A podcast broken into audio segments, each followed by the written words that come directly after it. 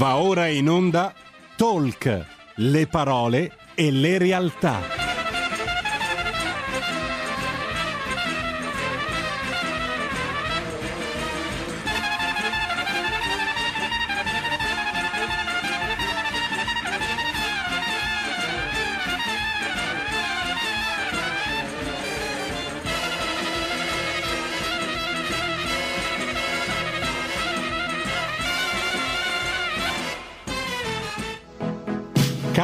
Rossi conduce Gentili per scelta, liberi di star bene.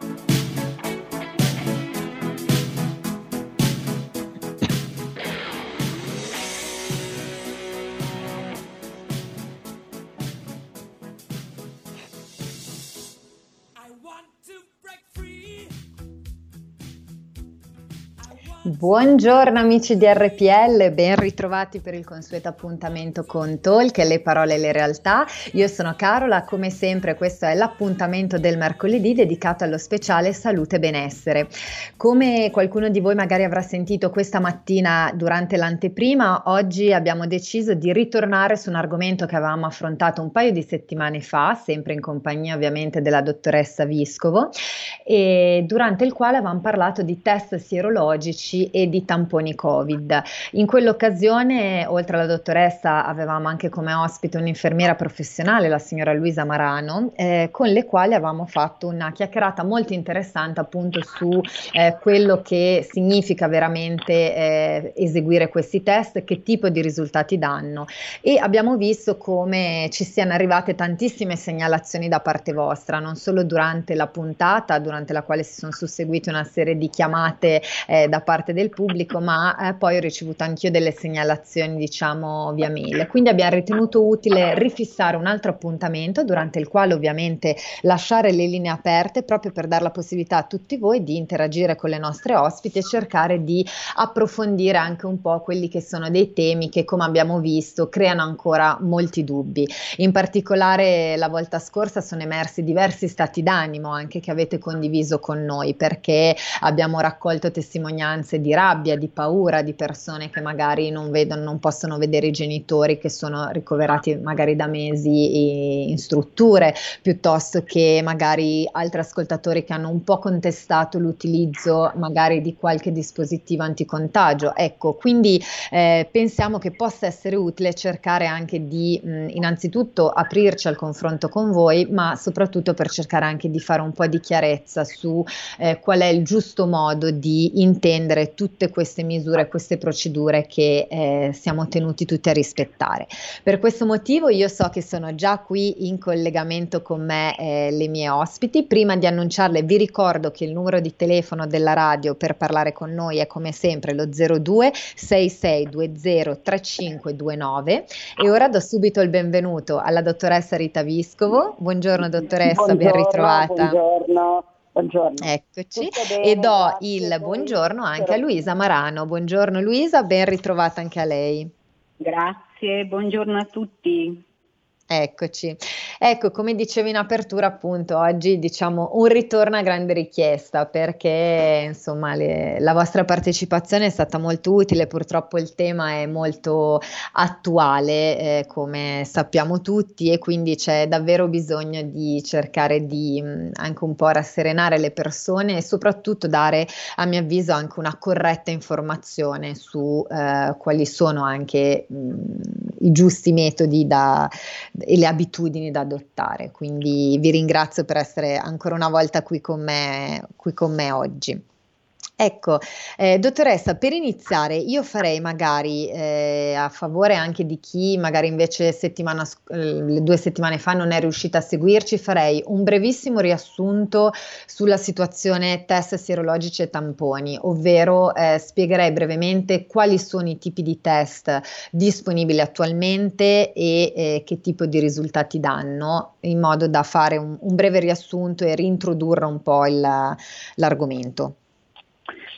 Allora, facciamo un riassunto appunto delle puntate precedenti, come si suol dire. es- esatto. Quindi, ehm, io incomincio a dare una, così, una eh, visione un pochettino più ampia di quelli che sono i diversi tipi di test.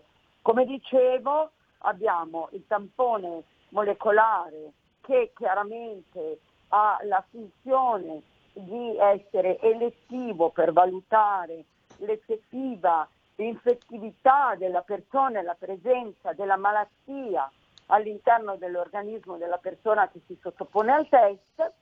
Questo è un tampone che viene effettuato eh, attraverso un contatto con la zona eh, orofaringea e con la zona eh, nasale.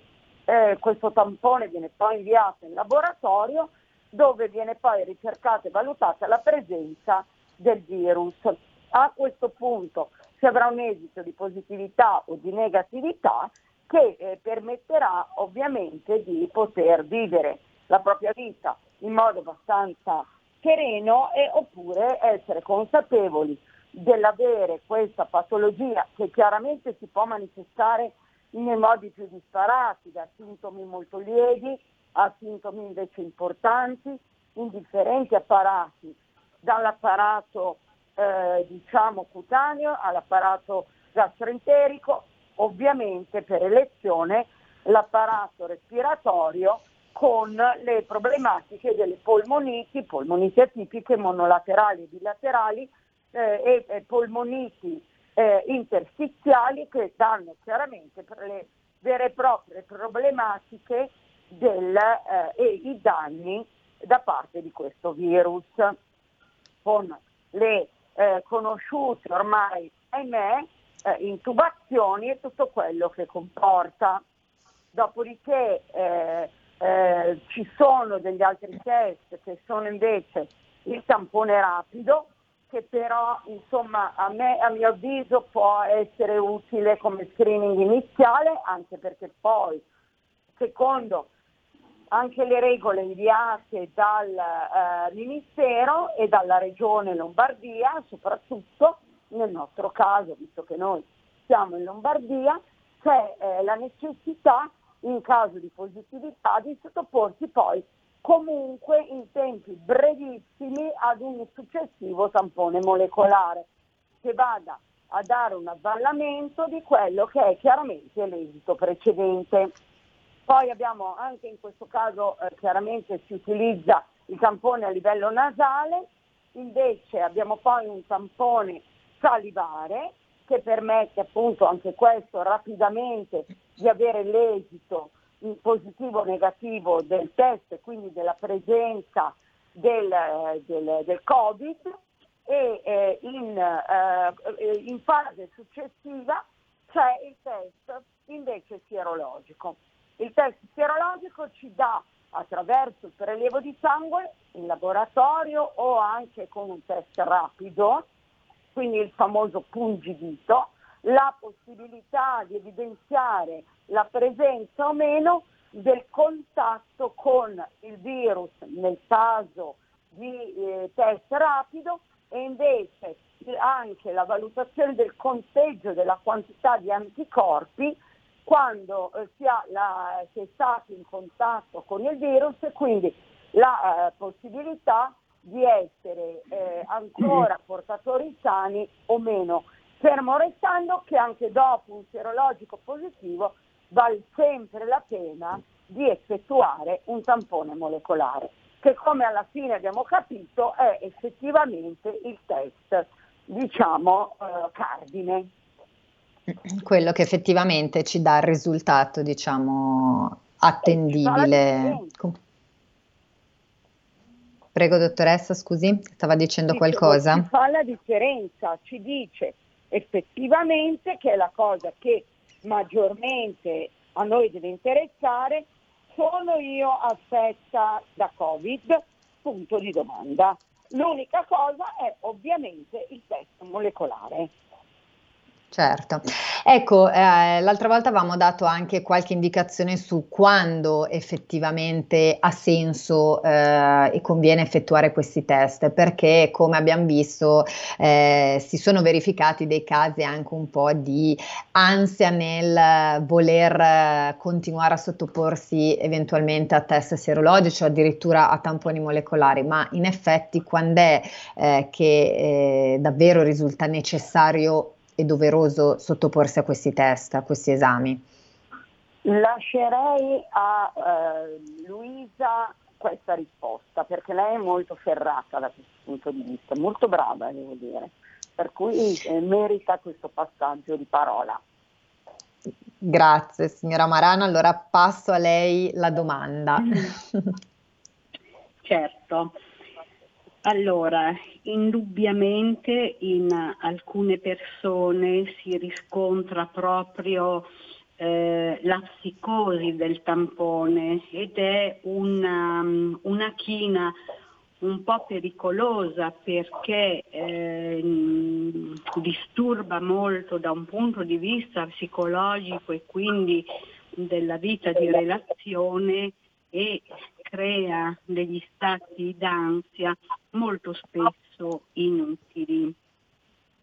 Quindi io credo che eh, il, um, la consapevolezza di essere stati vicini ad una persona che poi risulta positiva al Covid ci debba indurre a, tutelare anche noi e a tutelare eventuali altre persone che stanno intorno a noi e quindi a sottoporci a, um, a, un tampone, a un test, fermo restando che eh, se io entro in contatto oggi con una persona che, e domani so che questa persona è positiva al tampone perché domani gli arriva il risultato, e non è che io domani pomeriggio, dopo domani mattina mi vado a fare il tampone, devo lasciare trascorrere un tempo ragionevole che sono circa 8-9 giorni,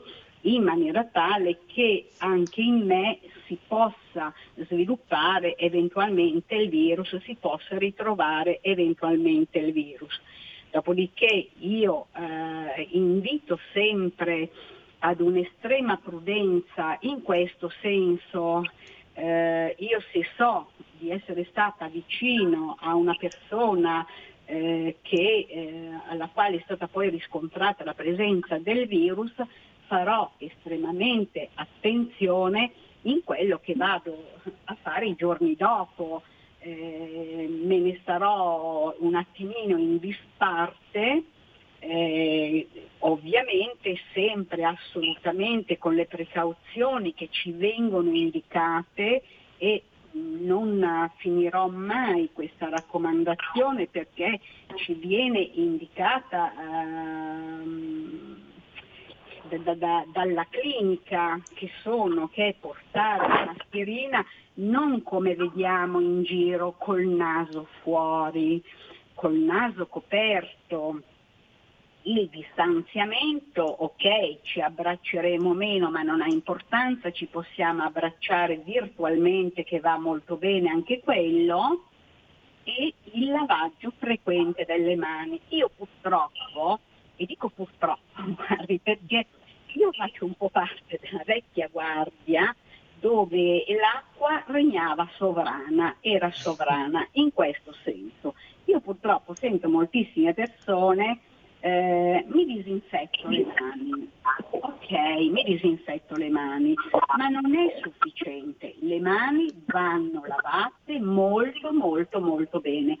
Perché le nostre mani eh, hanno anche le unghie e sotto alle unghie noi abbiamo tranquillamente dei germi che vivono tranquillamente con noi senza creare particolari danni a nessuno. Quindi il lavaggio delle mani è estremamente importante, non è sufficiente usare il gel. Oddio, usi il gel quando sei in giro, se, se sei in giro ti capita di entrare in un negozio, ti metti il gel prima, te lo metti quando esci, però quando arrivi a casa tua ti fai un bel lavaggio delle mani. Ecco, questo e la mascherina è indispensabile per proteggere noi e per proteggere gli altri, perché è inutile poi, torniamo al discorso dei tamponi, farsi cogliere eh, da, da, dalla, dallo sbarellamento, oddio, oddio, a me il tampone, a me il tampone. Ecco, non funziona così, perché sennò diventa. Diventa insostenibile.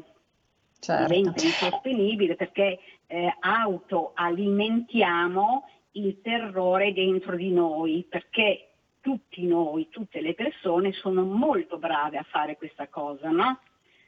A mettersi in questa spirale. Quindi mm, mm. corretto sì. farsi gli accertamenti, molto molto corretto, eh, però con, con, con, i dovuti modi, ecco, con mm. i dovuti modi. Io ho visto persone, le ho viste, eh, però nei miei occhi, quindi mm. eh, presentarsi tutti i giorni a fare un tampone. E mm. a quel punto quattro chiacchiere sono d'obbligo perché mm. bisogna capire per quale motivo una persona sente questa necessità. Mm, esatto. Poi, ecco, prima di affrontare questo tema che è un, aspetto molto interessante, mi riallaccio un attimo al discorso mascherine, utilizzo dei dispositivi, perché appunto durante lo scorso appuntamento abbiamo avuto anche l'intervento di qualche, di qualche ascoltatore che diceva, eh, manifestava o meglio la, la, sua perplessità nell'utilizzo costante delle mascherine perché aveva quasi paura che potesse creare dei danni eh, più grandi rispetto rispetto a, ai benefici. Ecco, mh, vogliamo fare magari anche un passaggio in merito certo. a questo e quindi cercare di chiarire e no, rassicurare guarda, anche un po' su questo. Assolutamente, questo passaggio lo faccio anch'io e poi lo passiamo anche alla dottoressa Visco perché mi sembra doveroso.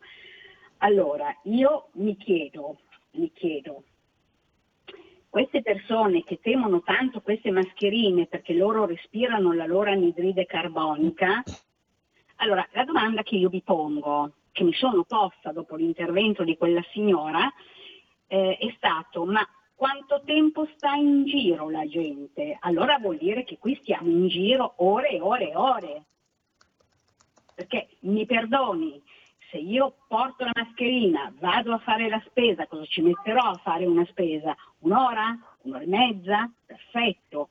Poi torno al mio domicilio, la festa è finita ritorno a respirare senza la mascherina e normalmente all'interno della mia casa.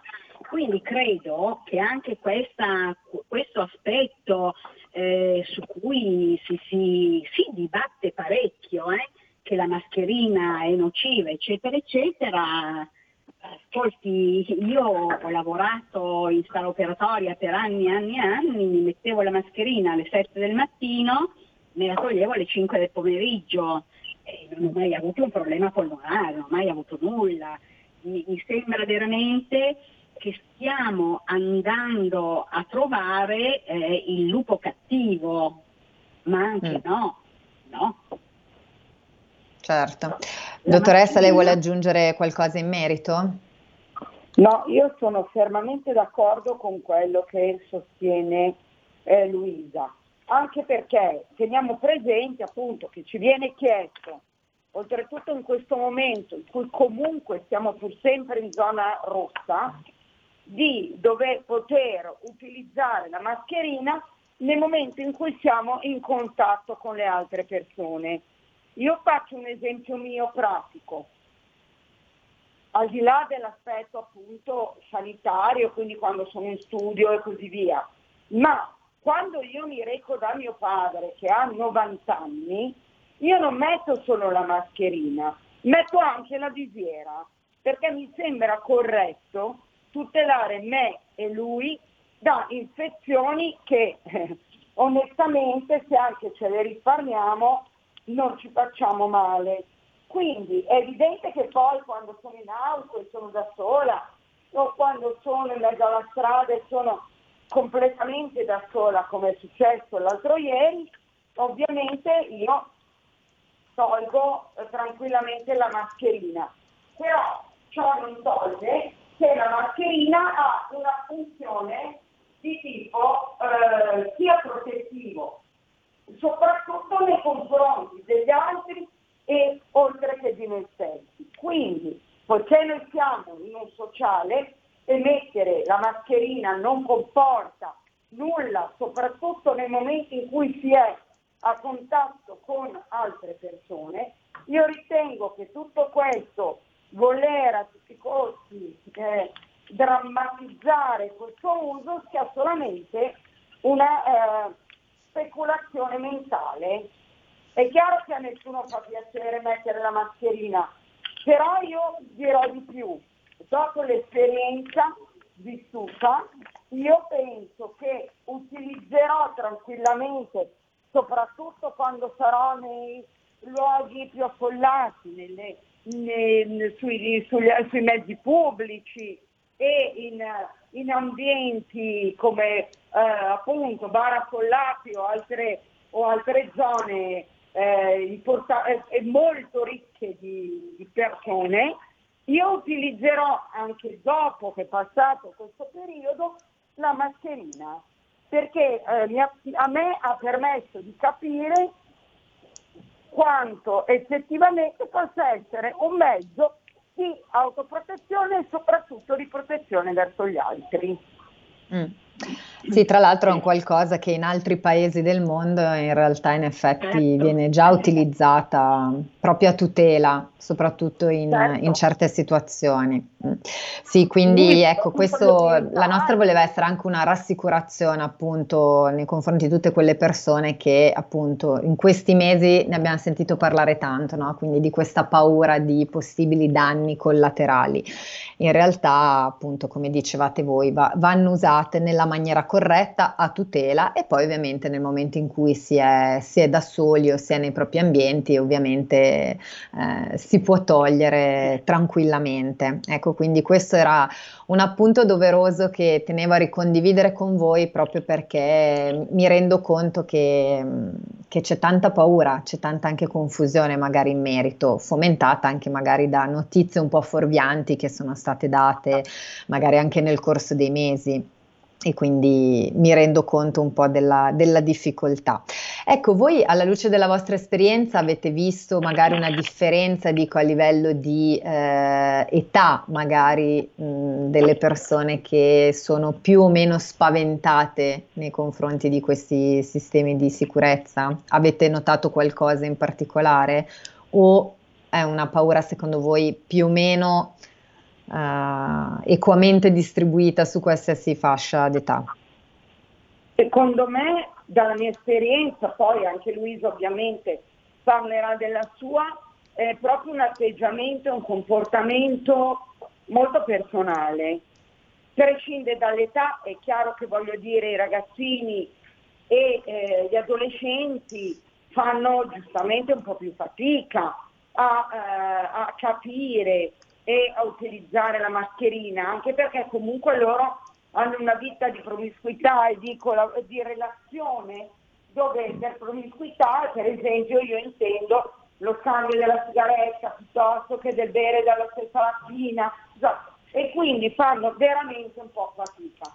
Ma in linea di massima eh, le persone poi hanno una loro idea e quello che mi spiace è che proprio tutti hanno paura, abbiamo paura di eh, venire infettati da questo virus.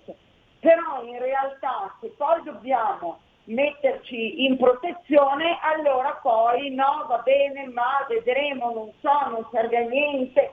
Ci sono sempre tutti i se e tutti i ma. Questo lo trovo veramente un po' anomalo.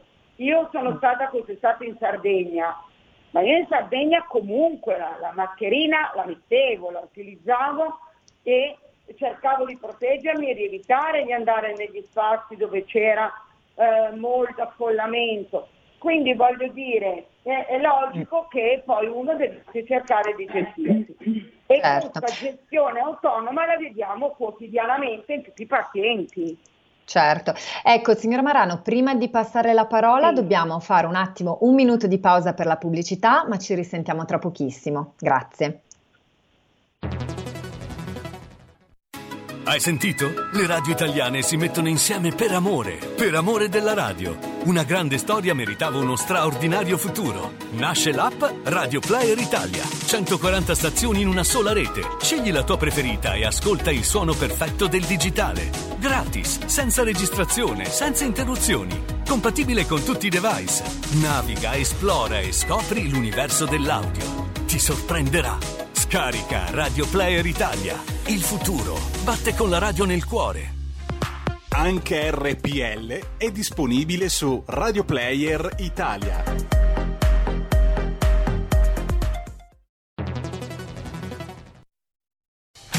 Porta con te ovunque RPL la tua radio. Scarica l'applicazione per smartphone o tablet dal tuo store o dal sito radiorpl.it. Cosa aspetti?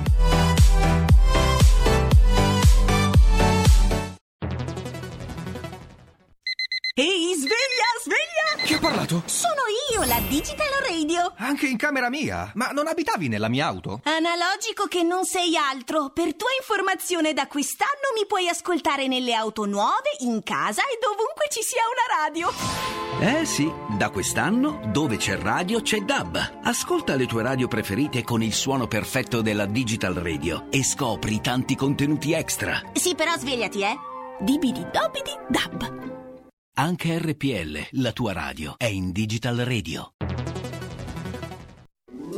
Stai ascoltando RPL. la tua voce libera, senza filtri né censura. La tua radio Da oggi la tua radio è ascoltabile anche con la televisione in digitale. Sul telecomando della televisione digitale o del tuo ricevitore digitale puoi scegliere se vedere la TV o ascoltare la radio. Risintonizza i canali radio e troverai anche RPL, canale 740. la tua radio. Eccoci, ben ritrovati, siete sempre in collegamento con Talk, le parole e le realtà.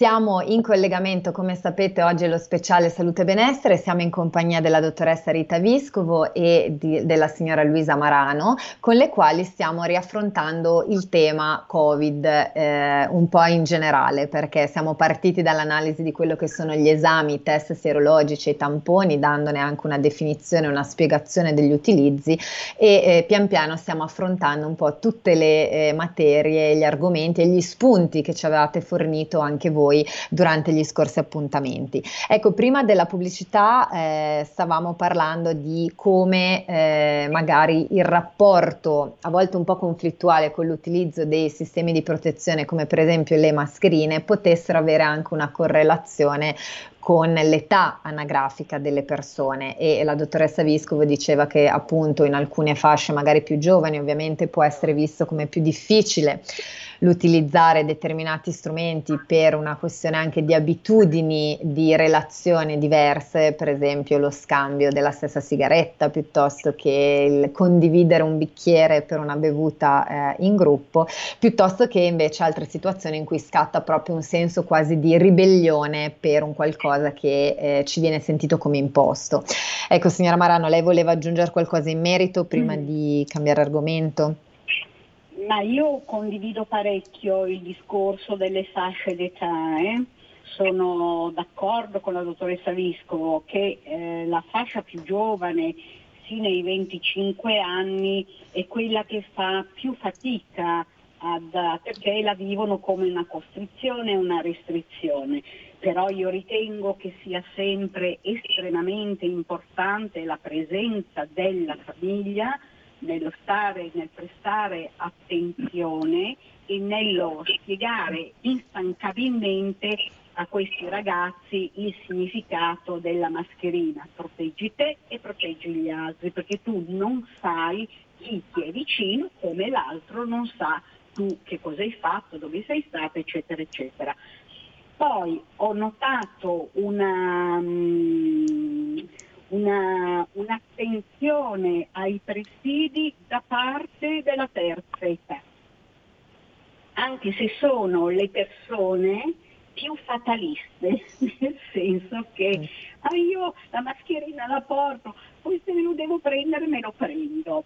Però devo mm. dire che ho, ho notato questa cosa, che, che, che sono attenti, non, non, è vero che l'anziano è disattento, eh, è attento perché ovviamente ha timore di ammalarsi e questo è comprensibile perché man mano che passano gli anni si diventa sempre più fragili anche da un punto di vista psicologico soprattutto. La fascia che a volte mi lascia perplessa è la fascia dai 45 ai 60 anni. Mm. È la fascia, specialmente tra gli uomini, ho notato questa cosa, che sono i più ansiosi, ma sono anche quelli un po' più mm, leggeri nell'affrontare questo discorso della protezione, nel senso che molto spesso li vedi sono quelli col naso fuori, eccetera, eccetera.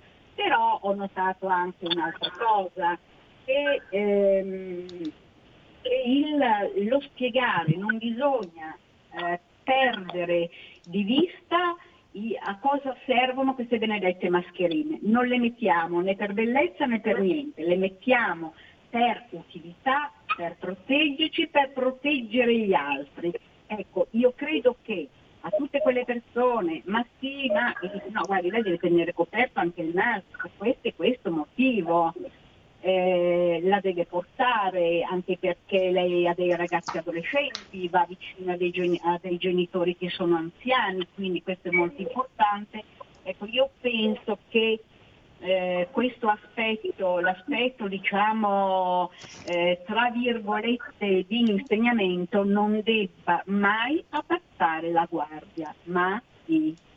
Perché questa è la stessa, mm, la stessa storia, parlando di due situazioni molto diverse, non so se vi ricordate i primi tempi in cui è comparsa la sieropositività, ci sono state proprio delle campagne anche pubblicitarie massicce nei confronti dell'utilizzo della protezione durante i rapporti sessuali.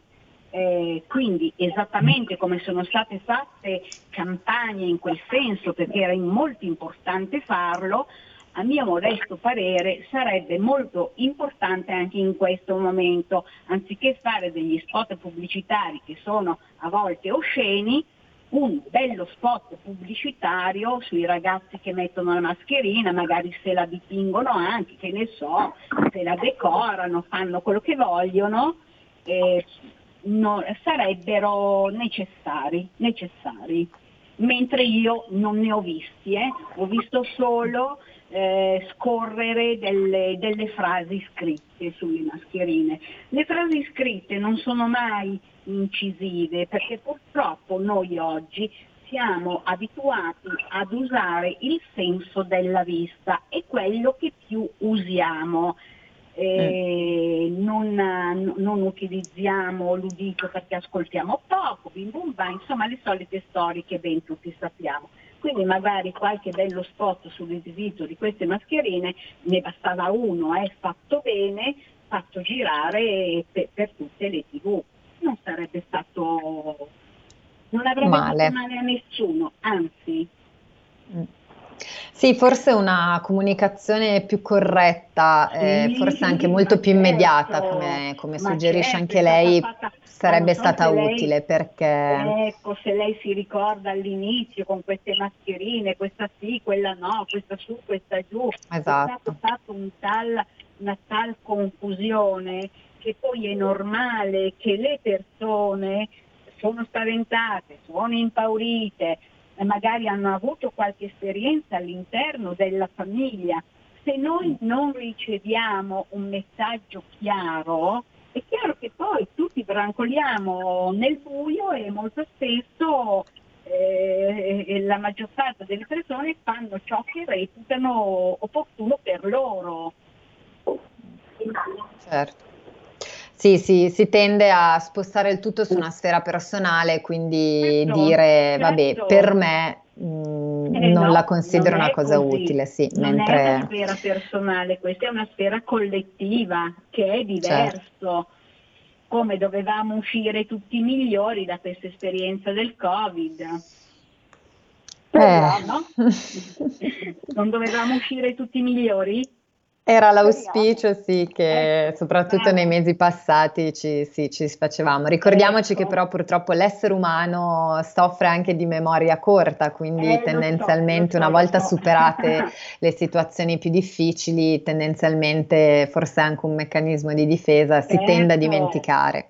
Certo, E meccanismo di quindi difesa, vedremo. una realtà con la quale viviamo e che dobbiamo condividere. In questo momento è così. Magari fra due mesi cambia completamente lo scenario. Ben venga, siamo tutti in attesa che questo scenario cambi, per carità ci mancherebbe altro. Certo, certo, però no. nel, nel, frattempo dobbiamo adeguarci. Ecco, certo. mh, lei ha detto, ha toccato un aspetto secondo me interessante che è quello appunto di, di, questa paura di fondo nata anche un po' dalla confusione generale, forse che soprattutto eh, nei primi momenti dell'emergenza eh, è stata un po' instillata sì. a tutti i livelli. Sì, sì, ecco, una domanda che faccio anche in particolare magari alla dottoressa Viscovo, certo. che è anche certo. psicoterapeuta, quindi certo. eh, dal punto di vista appunto del supporto psicologico, psicologico che eh, sta dando magari ai suoi pazienti in questo momento, eh, su quali aspetti sta lavorando magari in particolare? Cioè effettivamente quali sono le paure o i disagi principali che questa situazione eh, ha fatto scaturire o emergere in particolare? E, come diceva prima Luisa, eh, sicuramente eh, la signora Marano ha eh, centrato a mio avviso una cosa importante. Il fatto che eh, la malgestione di tutta questa situazione, soprattutto nelle fasi iniziali, ma anche a tutt'oggi per quello che posso vedere nella relazione con i pazienti, sta proprio nel fatto che il paziente eh, si senta insicuro. Allora, faccio un esempio. Eh, ho una persona, ho mio, mio marito o mia moglie positiva in casa. Cosa faccio?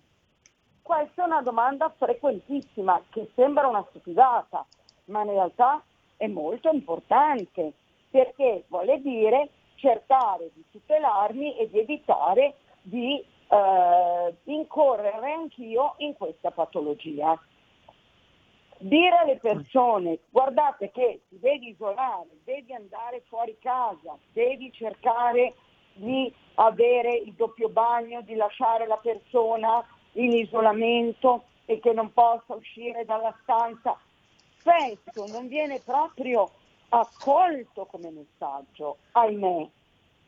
Purtroppo poi all'interno delle famiglie vediamo tutto quello che accade, ovvero sia 3, 4, 5 persone infette proprio perché non, non, non c'è stato sin dall'inizio un corretto isolamento e una corretta relazione tra le persone della stessa famiglia.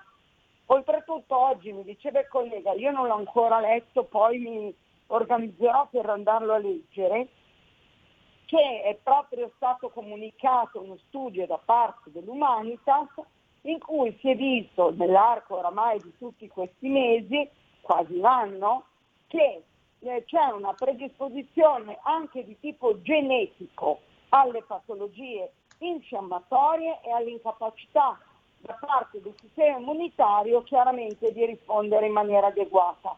Per cui ecco perché pare, ma questo poi lo dovrò approfondire, eh, che all'interno di alcune famiglie ci siano delle persone che si sono infettate tra di loro più facilmente e che magari hanno subito anche dei danni maggiori. Altre mm. famiglie in cui invece c'è un tasso molto più elevato di, eh, com- nel combattere lo stato infiammatorio, quindi tutti i processi infiammatori, batterici, virali e quant'altro, e quindi una eh, risposta migliore da parte dell'organismo. Adesso lì poi bisognerebbe approfondire a mio avviso anche l'alimentazione, le modalità di vita, certo. eh, l'utilizzo degli integratori piuttosto che dei fermenti lattici, ma pare che si, sia, che si stia proprio studiando un aspetto genetico eh, questo sarebbe importante. Dottoressa, abbiamo tra l'altro un'ascoltatrice in linea, mi avvisano dalla regia. Prendiamo la telefonata. Pronto, buongiorno. Eh, buongiorno, sono Adriana, vi telefono da Ro.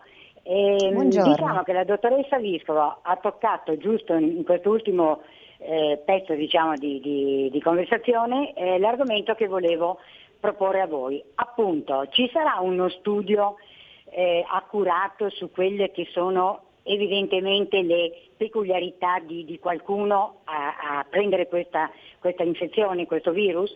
Perché? Perché eh, con l'HIV eh, l'hanno risolta con cosa? Praticamente modificando forse un po' eh, le abitudini sessuali e direi non molto perché mi risulta che ci siano ancora moltissimi casi di, di AIDS nel mondo. Eh, qui stanno cercando di risolvere con un vaccino, ma non sarà invece che bisogna fare veramente uno studio più accurato eh, sulla, sulla, genetica o, o, o, su, o, su, abitudini nostre sbagliate, che potrebbe essere quello che ha detto prima eh, l'infermiera Luisa Marano. Una volta noi ci lavavamo le mani con lo spazzolino. Eh, vabbè, comunque, niente, mi, mi, piace, mi piacerebbe capire un po', eh, capire meglio questa cosa, questo aspetto. Grazie mille. Grazie, grazie all'ascoltatrice. Ecco, sì, dottoressa o signora Marano, volete dare una risposta a Ma, voi? Eh, io stavo appunto dicendo questo, cioè nel senso che chiaramente si stanno a questo punto anche sviscerando e approfondendo quelle che sono le caratteristiche un po' anche eh, generali delle familiarità, come peraltro è naturale, c'è una familiarità per tutte, qua, per tutte le patologie, sappiamo che poi l'epigenetica, quindi il comportamento, l'aspetto psicologico, il modo di affrontare le cose, la, l'alimentazione e tutto il resto, fa gli ormoni, la predisposizione di, di, da, da, tutti i punti di vista, fa poi da eh, confronto diretto e da attivazione o meno di determinate patologie. Anche in questo caso alla fine si, si sta un po' iniziando a delineare una, un quadro de, del genere, anche perché è normale che così sia. Ma sarà poi importante capire e cercare di affrontare appunto con i comportamenti, come diceva prima assolutamente la signora Marano, e eh, con i comportamenti corretti e anche con delle protezioni ma magari maggiori rispetto ad altre di alcune famiglie in modo tale che eh, si possa ridurre al minimo anche l'insorgenza di questa patologia come di tante altre. Signora Marano vuole aggiungere qualcosa sì, sì, per sì, rispondere? Allora, io credo, credo fortemente che mh, mm, studi sono già in atto perché il comportamento di questo virus è estremamente interessante e quindi anch'io sono d'accordo con la dottoressa Viscovo che sicuramente delle correlazioni esistono. E quindi sono certa che la comunità scientifica è estremamente interessata oltre al vaccino a vedere anche altri aspetti perché eh, come abbiamo sempre sostenuto e come diciamo sempre, prevenire meglio che curare. Mm. Sì, anche perché teniamo presente, ora mi viene in mente, poi andrò a leggere, mi farò dare dal collega questo, questa comunicazione. Eh, è chiaro che una, eh, uno sviluppo del genere nei confronti delle patologie infiammatorie eh, sia nei confronti del, del virus eh, Covid-19, chiaramente permette anche di identificare questi geni che poi sono eh, importanti anche per altre patologie, per certo. altre infiammazioni. Come per cui sì. chiaramente eh, sarà una base che non sarà l'unica, senz'altro, eh, se ne svilupperanno ben altre, per poter eh, fare in modo che eh, ciascuno di noi, conoscendosi a fondo attraverso il proprio DNA, possa anche eh, eh, prevenire eh, certe modalità di risposta da parte del proprio organismo.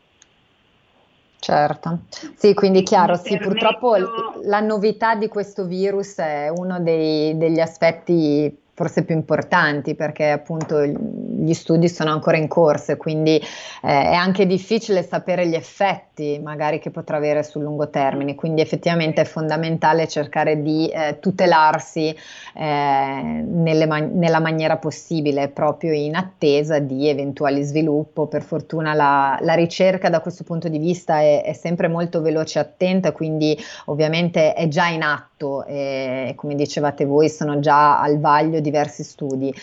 Ovviamente bisogna aspettare di avere, di avere, gli esiti. Ecco, un riferimento anche ai, ai vaccini, eh, senza aprire ovviamente a un tema molto, molto ampio, quindi metti, meriterebbe uno spazio magari dedicato, però giusto una riflessione magari in merito a questo. Voi eh, come, che, che, consiglio vi sentite di dare magari anche, anche, in questo caso per cercare di aiutare le persone a capire meglio eh, che cosa significherà avere un vaccino per il Covid? Perché anche su questo secondo secondo me c'è un po' di confusione, c'è chi eh, la vede come la cosiddetta manna dal cielo, quindi effettivamente quello che potrà debellare finalmente il virus, mentre altri in maniera molto più eh, forse anche pessimista o cinica dicono non servirà a nulla perché non ci saranno le dosi, piuttosto che in realtà servirà solo magari a ridurre gli effetti della malattia.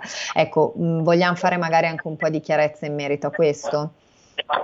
Allora, fare chiarezza sul discorso del vaccino è un pochino complesso, nel senso che non sappiamo ancora nemmeno che tipo di vaccino verrà utilizzato, non sappiamo gli studi a che punto sono realmente e quindi eh, quante persone sono già state sottoposte al, a, ai vaccini, quali sono state le risposte reali, gli effetti collaterali e gli effetti benefici.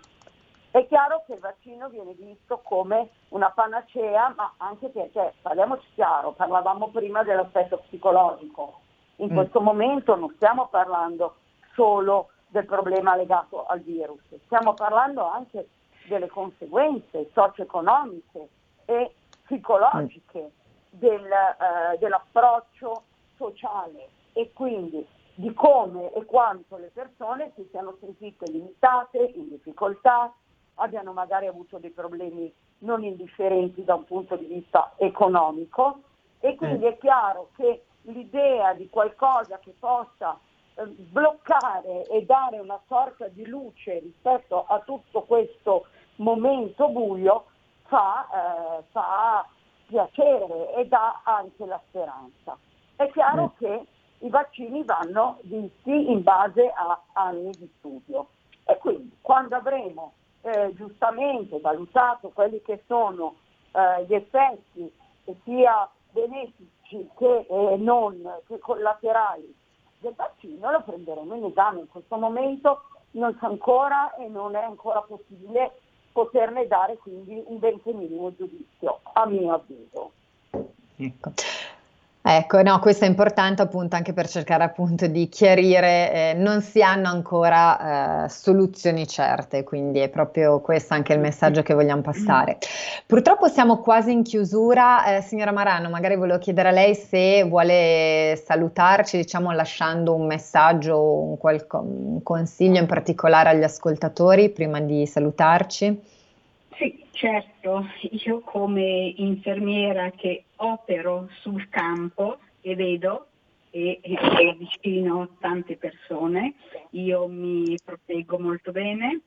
Durante il mio servizio mi lavo spesso le mani, eh, la persona che è davanti a me la considero non certo un attestato, però è ovvio che ho tutte le cautele come loro le devono avere con me e questo è il mio invito. Il mio invito perché anche eh, affidarsi con il pensiero eh, al vaccino che sarà la salvezza di tutto e ancora molto, molto chiaramente non lo sappiamo, eh, può andare bene perché paradossalmente in una malattia che toglie il respiro il vaccino può essere un respiro, però mm. io invito all'attenzione, all'attenzione, alla precauzione e a metterci queste benette mascherine e a lavarci queste nostre manine. Mm. Sempre. Certo, le, le, le, care vecchie abitudini, come si suol sì, dire. Assolutamente. E, e non moriamo con, uh, soffocati dall'anidride carbonica, eh? assolutamente, nella maniera mm. più assoluta. Ottimo. No, grazie mille, io ringrazio, vi ringrazio tantissimo per il vostro tempo, penso che anche oggi siamo riuscite a, diciamo, ampliare un po' e magari rispondere anche a qualche domanda che eh, settimana, le volte precedenti ci erano arrivate, ma per motivi di tempo purtroppo non eravamo riusciti ad approfondire. Quindi grazie di cuore Luisa Marano per essere stata grazie, qui con noi e buon lavoro. Grazie, e grazie mille come sempre anche alla dottoressa Rita Viscovo. Grazie mille dottoressa. Eh, abbiamo un problema di collegamento, mi sa che abbiamo perso la dottoressa. Io ringrazio anche c'è, c'è, tutti gli Grazie.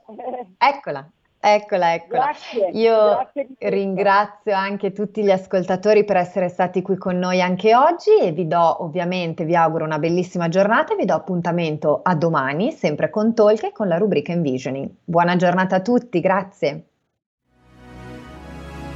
Avete ascoltato Gentili per scelta liberi di star bene.